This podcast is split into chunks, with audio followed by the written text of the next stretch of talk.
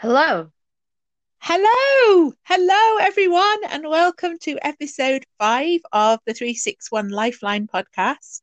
And we're called 361 Recovery on Spotify, iTunes, and Anchors, uh, or rather Anchor, not Anchors. Um, and I'm Alice Smith, and we have the rather fragrant Jess Hawkes, too. Hi, guys. Hi, Jess. Are you fragrant today? Um, I, I feel pretty, yeah, pretty happy today. You smell nice? I think so. Yeah, I showered. That's good. I haven't yet. So yeah, the, you can just have. Um, it's, it, it's luckily it isn't a scratch and sniff podcast, um, but I suppose that's coming in the future. Well, it's episode five today, and we've had a great response to our theme, which is alcohol.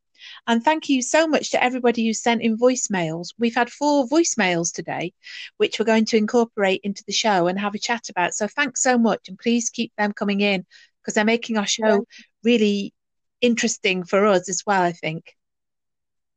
Um, so yeah, it's all about alcohol today. Uh, I chose this topic because there's a report that there's uh, an increased um, alcohol consumption during this difficult time. And I've got a little story later to tell you about why that might be from my shop in Tesco. Um, and um, yeah, uh, I'm Alice, and I'm going to kick this first part off, uh, but I will be um, talking to Jess as well. Um, and we're going to talk about being an alcoholic. I'm a recovering alcoholic. I've been sober for three years. And I suppose, what does that mean, really, recovering? Uh, didn't know till I was in it really. Uh, so we can have a raving alcoholic who's who's really enjoying themselves and still on it. We could have a functioning alcoholic, which again I didn't really know what that was and what I'd been for all my many decades, which means that I held down a really good job and um, just drank in the evenings or at weekends, binge drank, and it never really got out of control, uh, as far as I know, since I was from 14. Um, and then now I'm a recovering alcoholic where I've been sober for three years.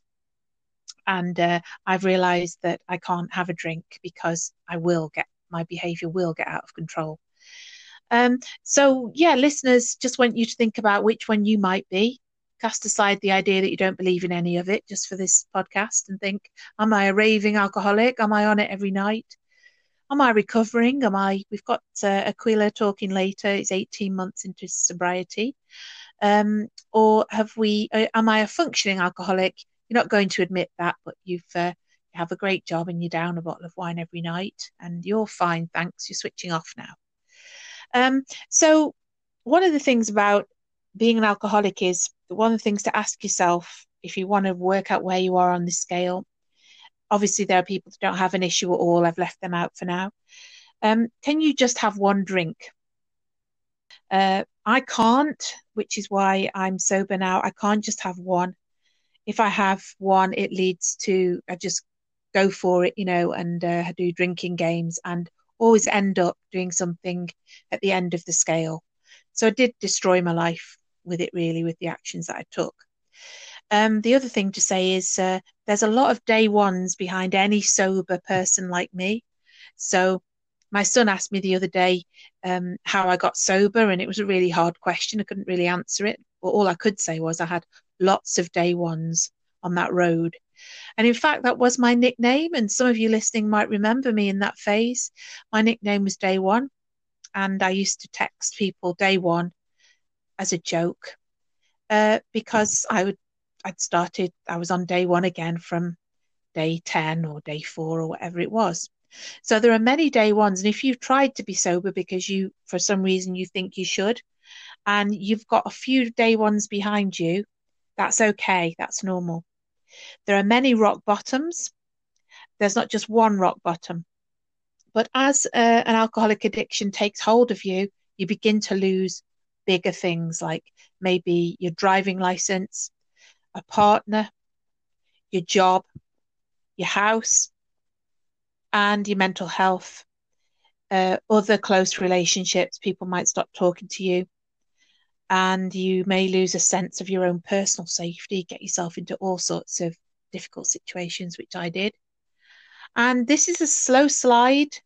I say slow, okay, it can happen over years, but it's a horrible sinking slide in to go from uh, pretty much functioning uh, with maybe with a partner or a good job to to losing it all. Um, drink is your best friend. Uh, that's how it feels, and it becomes before everything and everyone else. Uh, dr- drink is also a feature of your social media, so I can tell people who've got an alcohol problem now by how they put here's my gin here's me and my bottle here's my me and this and they always have the drink as like a person um, and it always brings up a little red flag for me that maybe they have got an issue that they're not aware of. We're going to come on to that later, Jess, because uh, a lot of people who've uh, given us vo- voicemails have talked about this feature of social media of, of people saying, "Oh, look at me! Here's my little friend, uh, the Jack Daniels." Thing, um, yeah, point behind addiction. I think. What's that? Um, the nonchalance that especially British people have in social media in regards to addictive substances.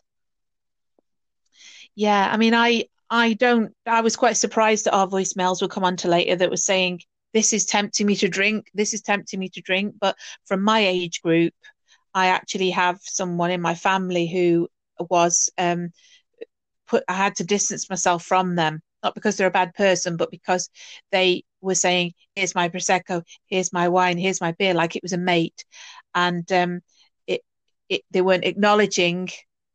Uh, I've actually got quite a few people in my family with alcoholism, and, and I think it does run in families. That's another point.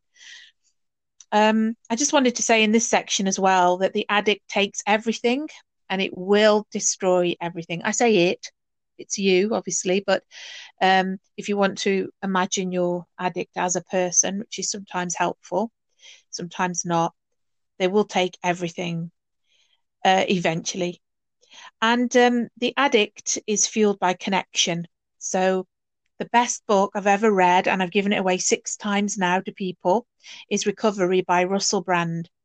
He's basically uh, taken the 12 steps from the AA and he's put it in his own style. Whatever you say about Russell Brand, if you get a copy of this, have a read of it.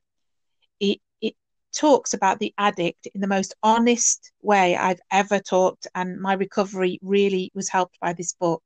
He talks about himself and his addict self and he, he just says how unpleasant this addict is. But he does say that the addict is fueled by connection. So if you're listening, just have a think about this.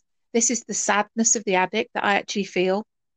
We want to connect and we drink to connect, but the drink destroys the connection.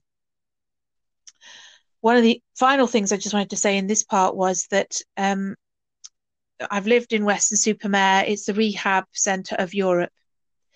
And in there, I saw lots of people that were on rehab. Uh, they'd go out on a Friday to a beach to have lunch. And weirdly, I was there as well. So it's kind of like my own rehab.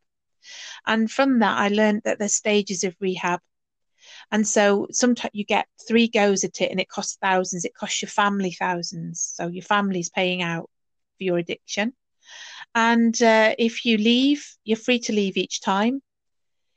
If you leave right at the end and your family can't stand anymore, they um, just give you the train fare home. So that's why Weston-super-Mare is uh, full of hundreds of people who failed rehab. So quite ironic, I ended up living there. And um, the last flat I was in was a large street which was full of dry houses, and uh, I'd, I'd never heard of this. So after rehab, you go into a dry house where, where you're locked in overnight so that you won't go out and drink.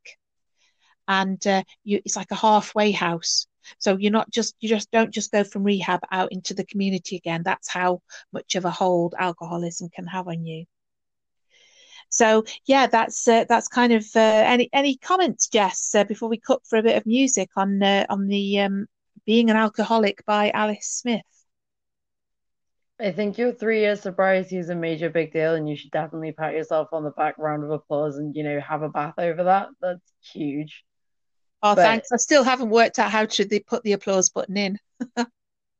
but yeah, it's an interesting addiction that does destroy lives, and it's it's not just the alcoholic's life either. It's like the people around them as well. So it's an interestingly destructive one in particular. That's so true. Uh, thanks, Jess. Okay, we are going to go over to Jess after this track um, and talk about triggers.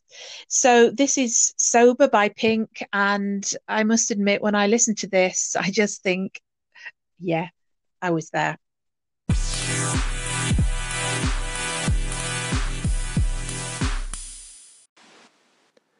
For me, I struggle with binge drinking. So, once I have one drink, I struggle to stop especially in social situations. So, what I'm doing at the minute is I'm trying to avoid social media, especially um, certain people on Facebook or certain aspects of social media where I know I'll be tempted to join in and drink. Also, um, I don't drink if I'm in a low mood because I know that then I'll just be drinking as a coping mechanism.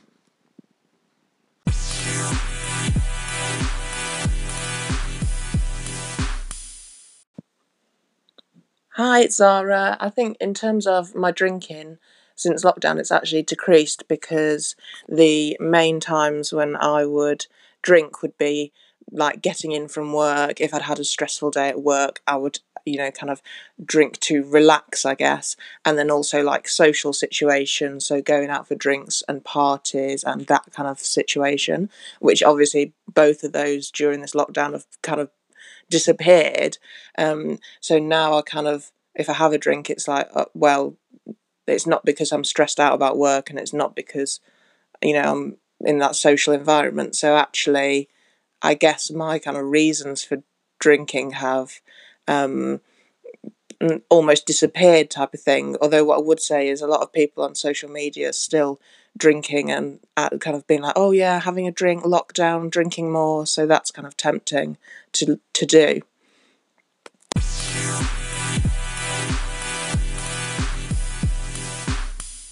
Hello and welcome back to part two of uh, 361 Lifeline with Alice Smith and Jess Hawkes.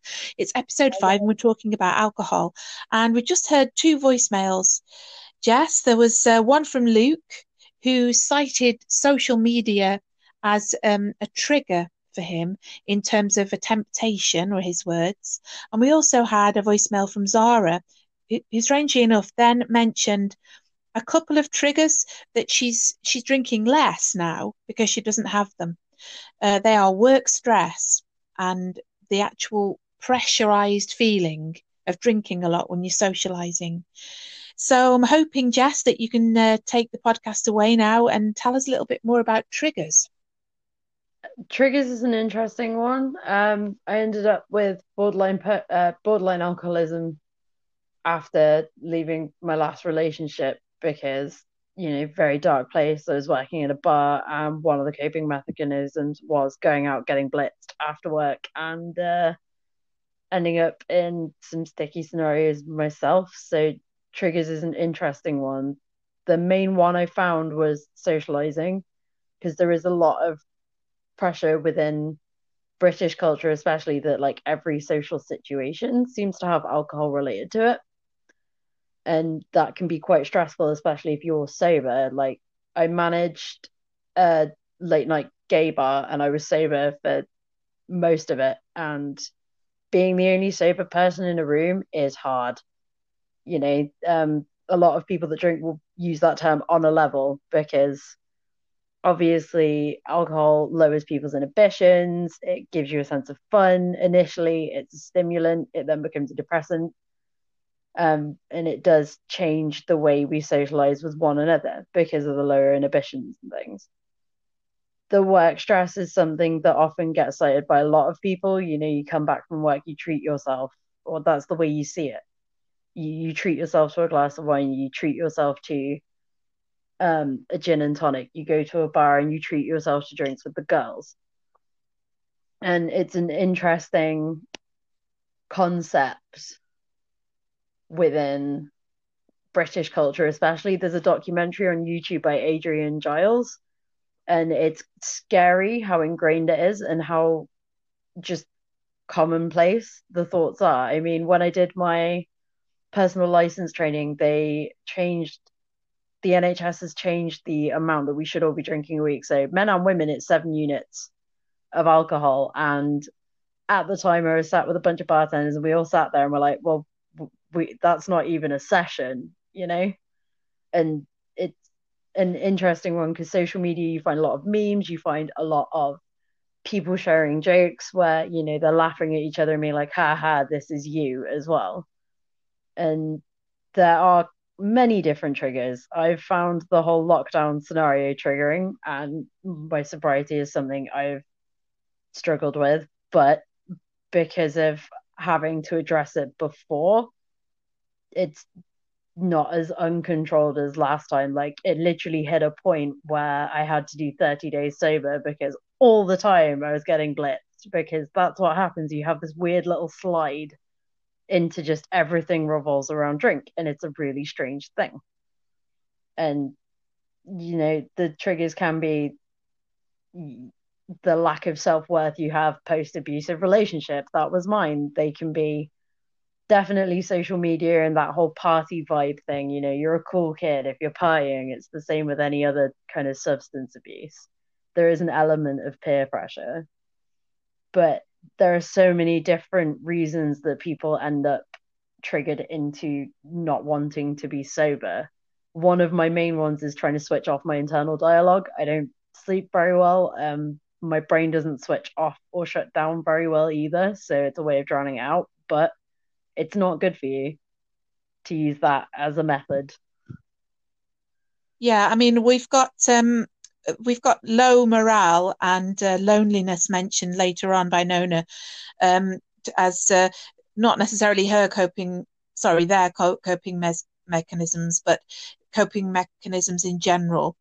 Um, so, what what coping mechanisms, if somebody's listening out here now, um, what could they swap instead of going onto Facebook for connection and finding lots of people saying, "Hey, come on, let's drink in front of a screen." Um, you know, what could they swap, or, or they're feeling lonely, um, and uh, the bottle will always be my best friend. It still is now. It's just that I'm not speaking to it. So, so um, what other coping mechanisms could listeners use? Do you think? Um, other coping mechanisms would include things like phone calls with friends, um, preferably sober friends. Some of my friends are, you know, a lot sober. So it definitely depends on the social structure you have. One of the things I did when I replaced it in real world and not in lockdown was with going for coffee with friends because coffee is my best friend personally. It's my favorite thing in the entire world. But the loneliness is going to be hard, especially at the moment we're on week four. So phone calls will definitely make you feel like there's a bigger world out there and definitely will remind you that, you know, not everything has to revolve around it. Definitely pick the company you're deciding to interact with. That's important. You know, if you feel you're struggling, don't go to codependent addicts. They will make it worse. It's like a smoker sat next to a chain smoker. The only thing that's going to happen is you'll slip. Um, other coping mechanisms, you've got creative outlets if that fulfills you. You've got self care outlets if that fulfills you. So take some time out, cook a meal, have a bath, get out for a walk, read a book. distraction methods, they may feel arbitrary at the time, but building a habit. So, say with you know, if you're going to opt for the self care me- method, decide on a skincare routine you want to get down. Do your makeup so that you feel like you're functioning. Um, books definitely help. Pick your fiction wisely. There's plenty of fantasy to get lost in. I know a lot of introverts use fantasy literature because, you know, they're usually better people than people that they're kind of forced to socialize with. But definitely if you are going to use the methods that revolve around people because obviously we have social media and we can use it as a tool to make us feel less lonely in this time be very careful with who you're spending those skype phone calls with but you know still yeah. make the effort to because it definitely you know right now i'm teaching my nephew monday to friday and it's definitely helping keeping me see, feel sane seeing his little face every day Oh, they're, they're fantastic coping coping mechanisms. I can't say it that you you said there, and um, I just want to add that uh, from from being a, um, an alcoholic to to being sober, obviously they're one and the same thing. Um, it is uh, I got to the root of of what was wrong with me. I'm just going to say it. You know, I wouldn't allow anyone else to say it like that, but um, which was that I didn't want to be alone, and I'm at quite a ripe old age now, Jess, and uh, I've been single and sober at the same time, and it's not a coincidence. Um, and I didn't want to be alone, and I now know how to be alone, and I, and what's more, I prefer being alone. So um, this loneliness that Nona mentions later, uh, I'm sure that a lot of listeners are feeling this loneliness, and loneliness has been the absolute bane of my life and the root of my drinking. And so, you know, there's nothing for it at the moment but to feel this feeling to sit alone. Now, being alone and lonely are so different, and this is what I've discovered. So, loneliness, you you think that there's something missing. Being alone, you sit there and you feel you you're okay. And even if even when I'm not now, as um, I never used to be able to do this when I was drinking, I can sit with the pain. Uh, this is a, a gradual thing. You're not just going to be able to get it in lockdown, but you might start now and you might be able to carry on and, and actually feel emotional pain and not and not go for the whiskey. Um, and just before we have uh, your track, Jess, I just wanted to tell everyone about this other book called The Unexpected Joy of Being Sober by Catherine Gray. It's absolutely brilliant. It's so good that they doctors give it out to uh, people now for the rehab. So that's the unexpected joy of being sober. And uh, like Russell Brand's book, it's very, very honest. You know, she says how she always smelt of sick and thought she was dead sexy in bed when really she wasn't. And um, it's a really good book uh, for you if you're thinking of sobriety or you're very early on. So, what's our track, Jess, to break up the the hard edged nature of this chat? Uh, Rebel Girl by Bikini Kill because it makes me feel empowered every time I listen to it. Right. Let's see if it works.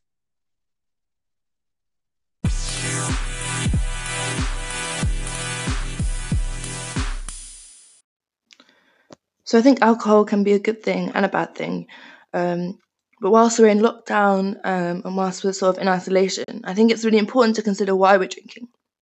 To ask ourselves, are we drinking because the weather's nice? Uh, or are we drinking because we feel lonely or bored um, or a bit down? And I think it's really important to think about the fact that if you're already in that kind of low place, um, drinking alcohol is just going to um, increase those thoughts, increase the anxiousness, um, and you know potentially make it worse. So I think it's really important to be um, mindful of, of what we're drinking and why we're drinking and also to think about how the alcohol affects our bodies and our minds in the mornings. If we've been drinking we're going to be slower we're going to be more sluggish um, and it's really important to kind of keep our minds and our bodies as active and kind of um, great as we can.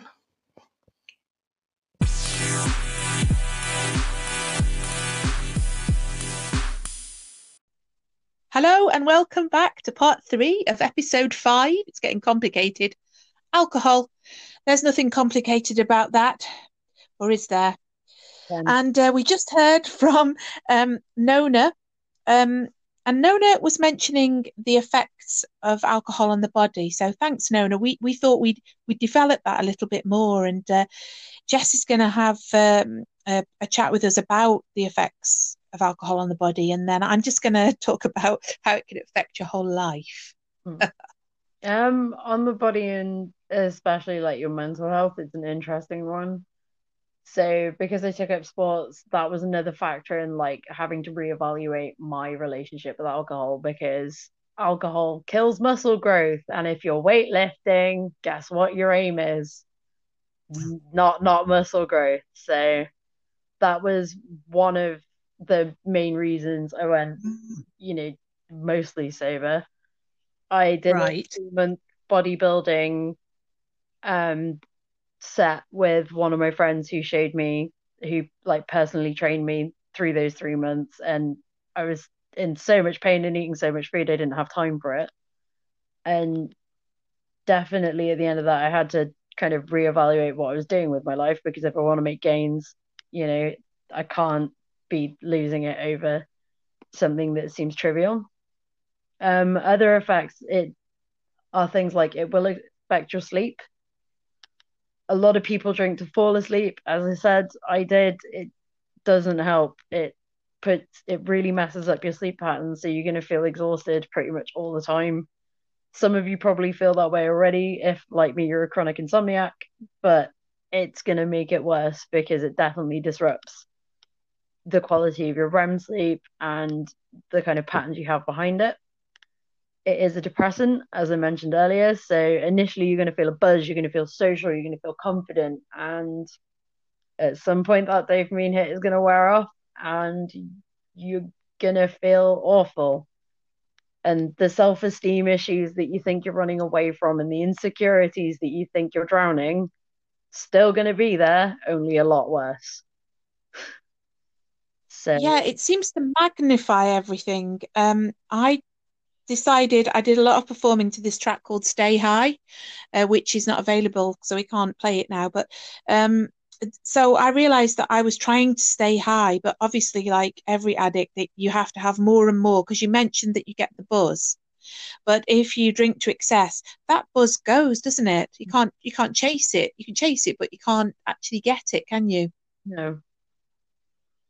And the next thing you know, you're getting blitzed, you know, every day off because it five o'clock in the afternoon, you've got friends over for dinner and you've decided you're going to open the beer early, or you've woken up and gone, Hey, I can't get hungover if I'm still drunk. That was a classic line I used at many festivals, you know, and it's not a healthy relationship to maintain with an addictive substance it might seem that's a brilliant one isn't it funny how we have these lies? I used to have i've got to drink because it makes my complexion really good.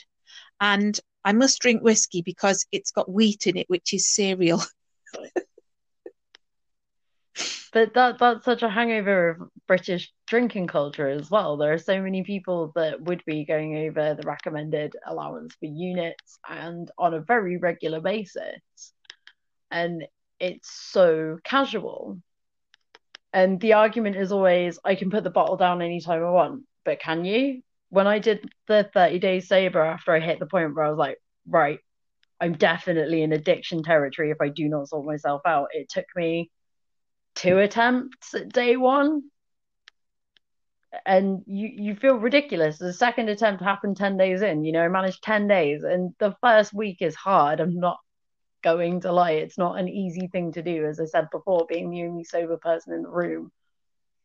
Every day seems to drag. Every conversation with someone that's not sober does your head in. There are so many things you notice, and you're so hyper aware as well, and you can't switch that off, especially if, like me, you get wired with coffee. But it's very difficult. And even just doing 30 days sober definitely helps you reevaluate your relationship with how often you're drinking. After that, I went down to drinking maybe one beer a week. You know, you, you realize it's not the be all and end all of your day. So, would you recommend people to try that then in during this time to just go sober? It's a tricky one because people are only going to go sober if they're ready to addiction is one of those where unless you are ready to, you will not. Like I found the amount of people that I met when I was managing a nightclub that again told me they could put the bottle down at any point but wouldn't, or they'd be like, yeah, yeah, but I can get sober at some other point, or whatever excuse. And addiction mentality is one of those where you're so messed up that until you hit the point where you make the self realization that you either need help or that you can do it and you're going to do it and you commit to it, it, it's probably not going to happen. So if you're in that space or you've been thinking about it, maybe now is the time because it'll cut your food budget but some you're so right. I mean it's the number one isn't it of, of recovery that you've, you've got to want to do it. And it sounds there as if you're talking about the addict voice. And russell brand talks a lot about the uh, it's an actual science the addict recognition voice.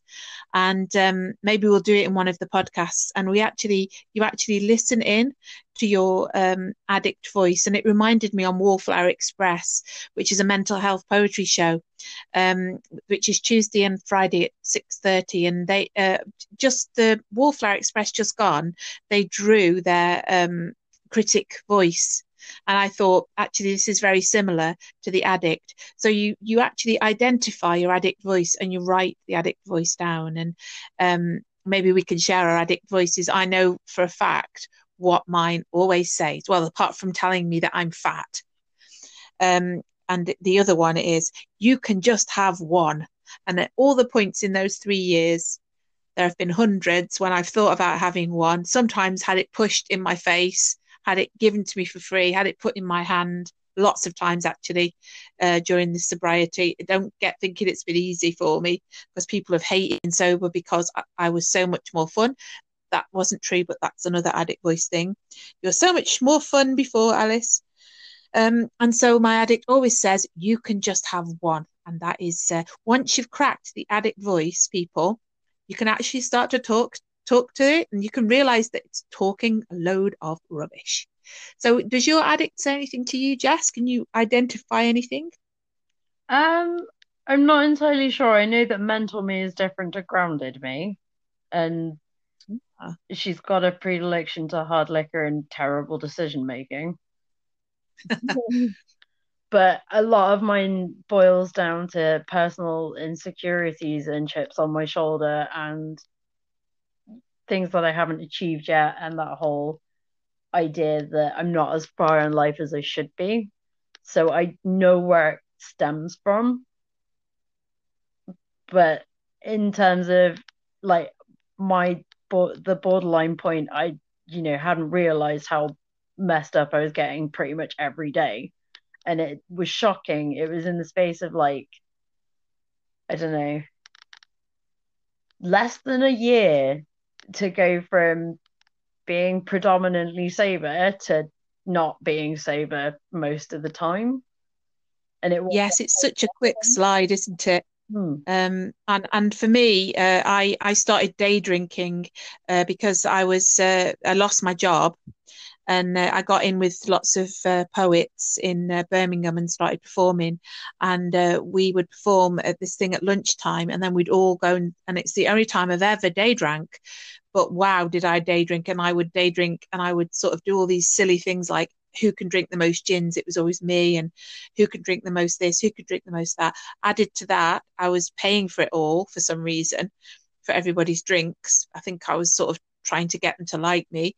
And um and and then it just it just became a raging thing. And it and i got you know there were more and more day parties. And and i my identity was this person that was a fantastic party girl and I thought I had hundreds of friends. I had this one party where I had friends come drinking all day from 12 till midnight. And uh, I thought they were all my friends, but they weren't. Um, the biggest kick of your sobriety is a lot of your friends go. Um, and it's worth knowing that. I wish somebody had told me that. And there's a bit of a gap, and then you get new friends. Um, this uh, this I think this goes back to what you were saying. You've said quite a lot today about society rewarding us for drinking. Mm. Well, it's like as you were saying, when people shove drinks in your face, is whenever I've done sober points, people always challenge it. Why aren't you drinking? Yeah, but it's not that bad a day. Like that, it's not that bad an idea. It's you know, just have one. Oh, come on, you know, and a lot of people when just before all this hit, I was dating three months sober and I was sat in a nightclub with work colleagues on a Wednesday and I had this one girl in my ear being all, but why? Why are you sober? What's your story? Blah, blah, blah. Obviously on something, I don't know what, but it was one of those where I'd made a decision because I'd come out of therapy and I didn't really want to share that with a stranger because people assume you're either an alcoholic or you know which in case some of us are or have been very close to being because addiction is one of those very personal uh, kind of journeys but it really frustrated me that this woman wanted to know why I wasn't drinking. Like, was it any of her business? No. Is it anyone's business that I finished therapy and that's why I'm not? No, I removed a crutch from myself This is so true. And this is where, if uh, listeners, if you get hold of this book, The Unexpected Joy of Being Sober, she's really good on this point. Uh, it, so if you decide to be have a patch of so, sobriety, she's talking about how you can. Um, she's she calls them drunk shamers, but she also says she used to do it herself. And so I've had lots of this since, but then I always think to myself, actually, I used to do it to other people. And you've just got to ask yourself why is that person doing it? And it's very often because you're touching on their drink problem. You, you don't mean to but it, it's sort of unsettling them because they know that they've got a drink problem. And if you drink as well it will make them feel better. Um, and yeah you don't have to give the reason. I mean i was at a family party. I mean i'm three years sober. That that doesn't mean that it's all okay. I went to this family party only a month ago and um, it was for a 60th wedding anniversary so you'd think people would have learned. Most people were over 80 and my uncle spent the time telling me there was a free bar taking me up to the bar. I was carrying the the pints for him. Oh, um, and uh, and my cousin uh, i met my cousin at the bar and and uh, the she was having a pink prosecco um, she knew I had a I was a recovering alcoholic as well, and uh, she and the barman the barman just looked at me and said, "What are you having? It's Christmas every day here."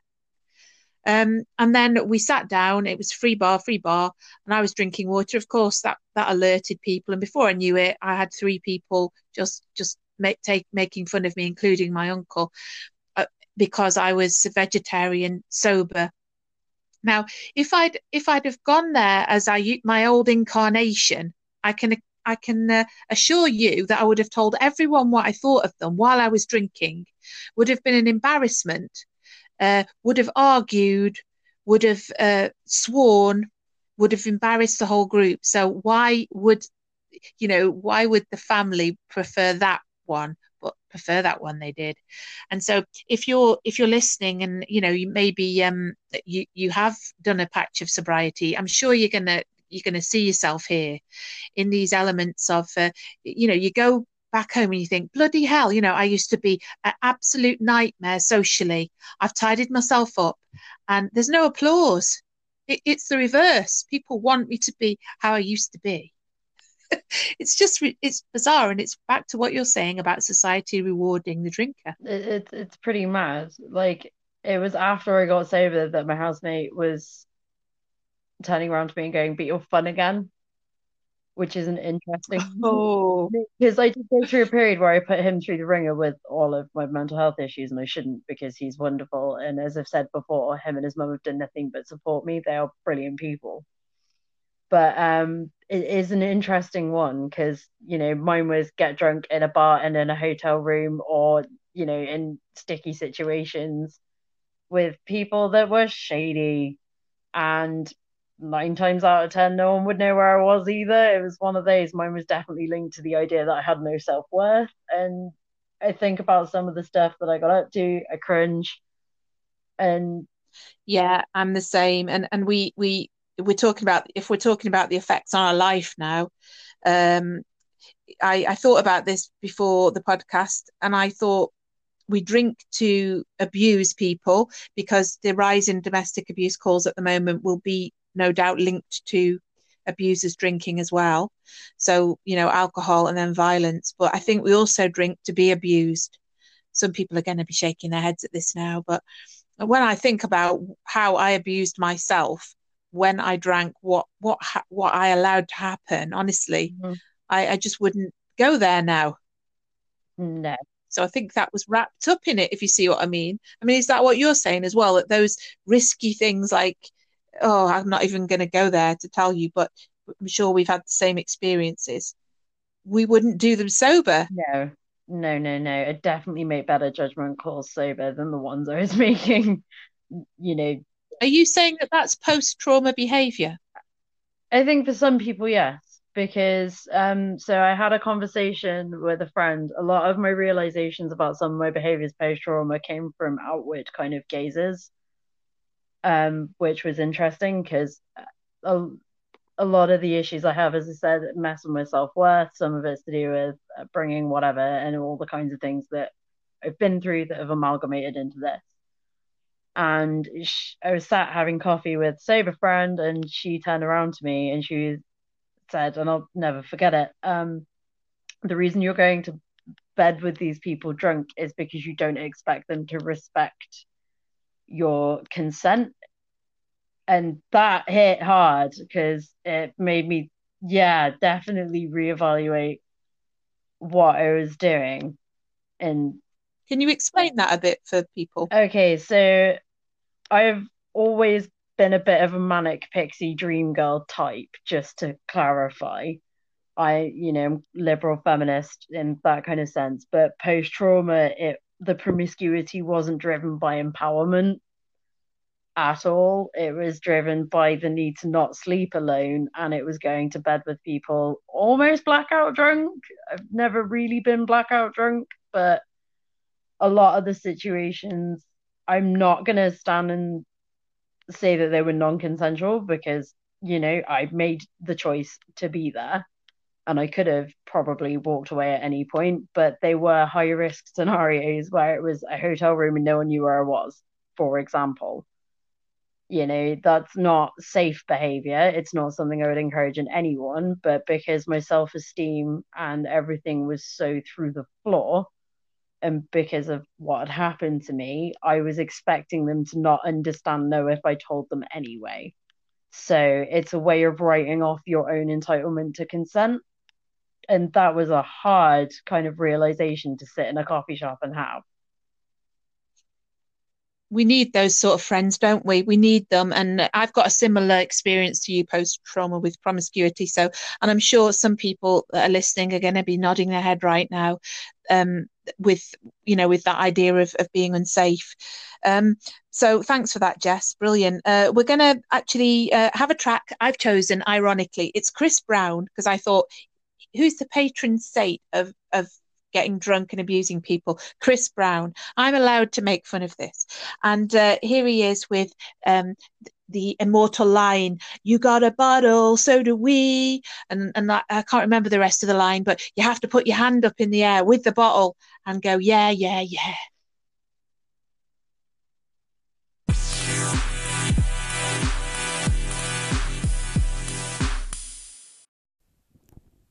Hi, this is Aquila.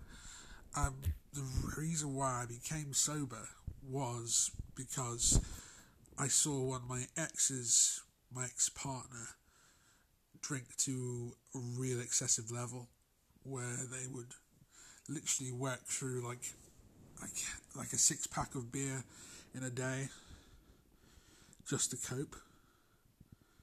And yes, there was more to it, but once the relationship ended, I decided no, I'm not going to drink no more. And it will be 18 months in June since I've actually had any drink at all. And it's been good because I haven't had to worry. It's mostly been a social issues. People don't understand why I'm drinking. People think I've been an alcoholic when I just chose to stop drinking. And I've been better off for it.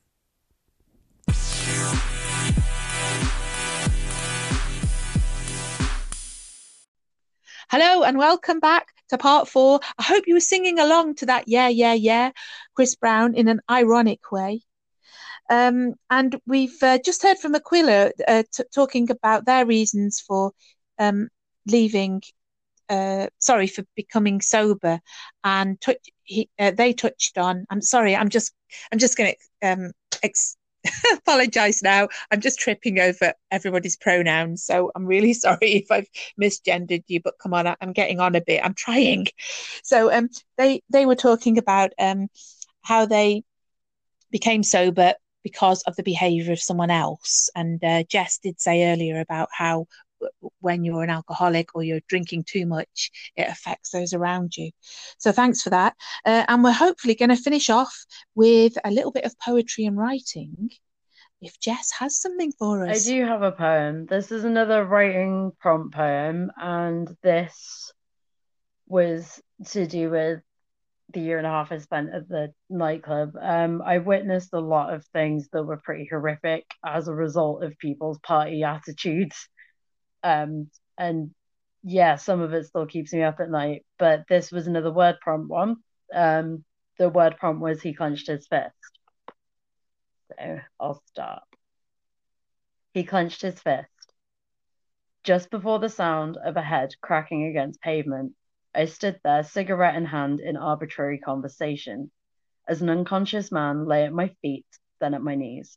I was screaming, screaming at the inaction of those I have turned to for protection. That sound of a head cracking against the pavement rang through my ears over and over. It still does.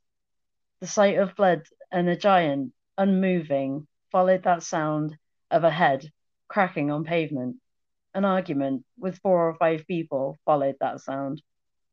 Till the police officer stood there in front of me asking the same question that I had asked. Why didn't this man leave in an ambulance?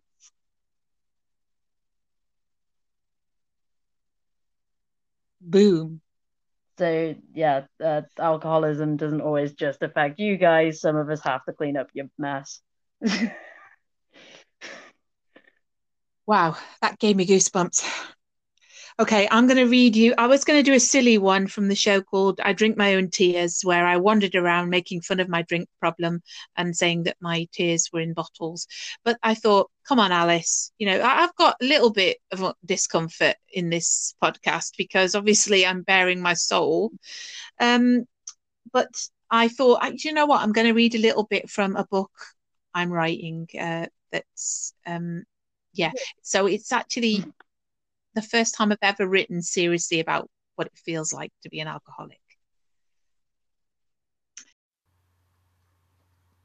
I know I am here now for the day.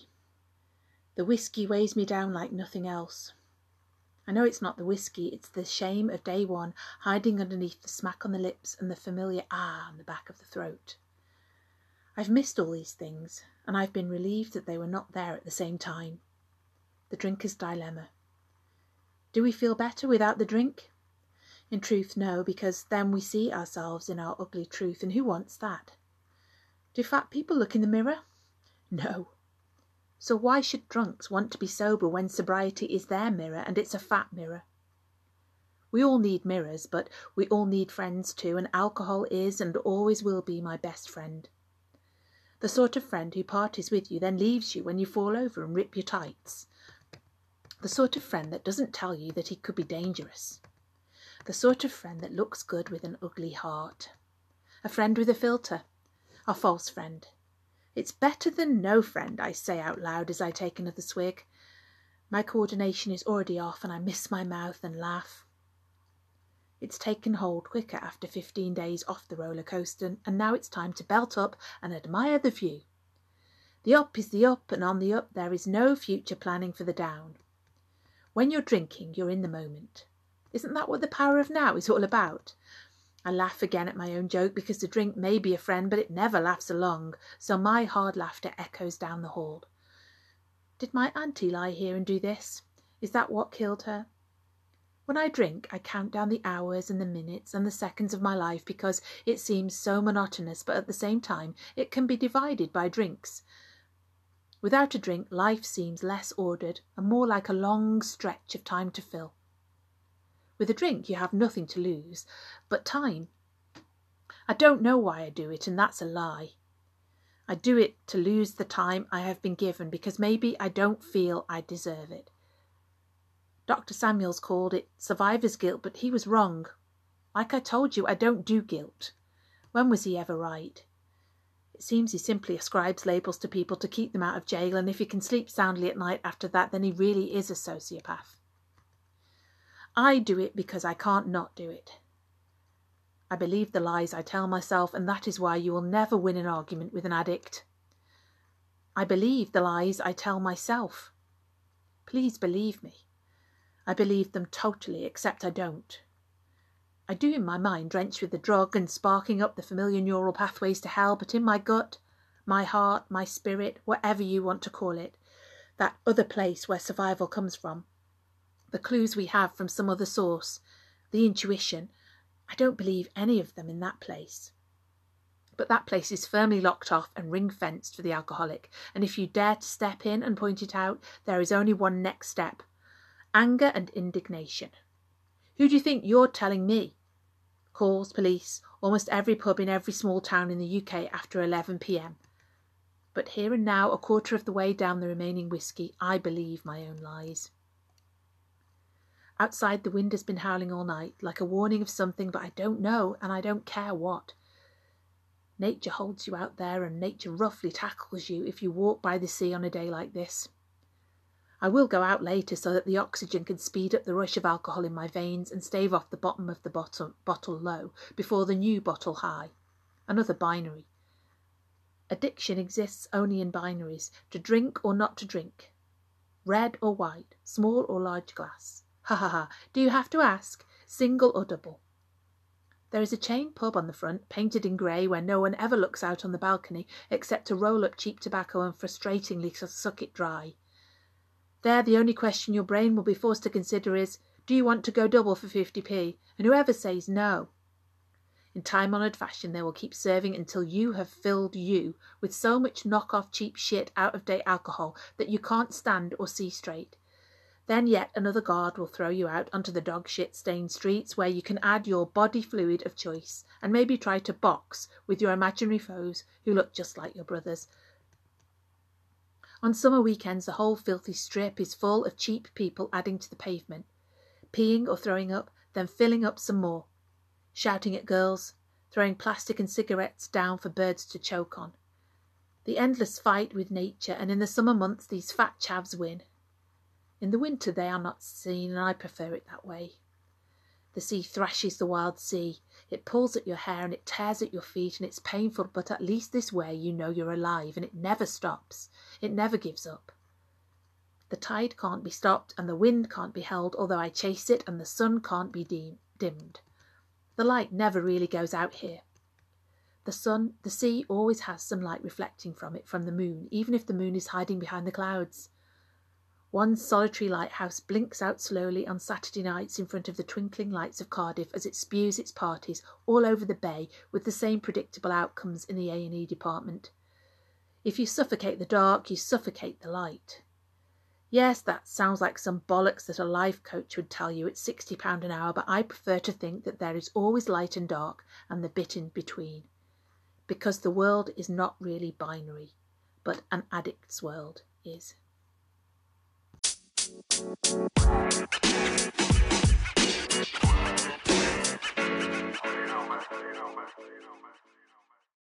Well, yes, there's no, nothing more to say now, is there really, Jess? I've said it all, I think. Um, so thank you for joining us today, uh, everyone. It's been slightly longer than usual because we thought, well, we've we've had more people uh, join in, which we love. Please please send us some more voicemails for next time.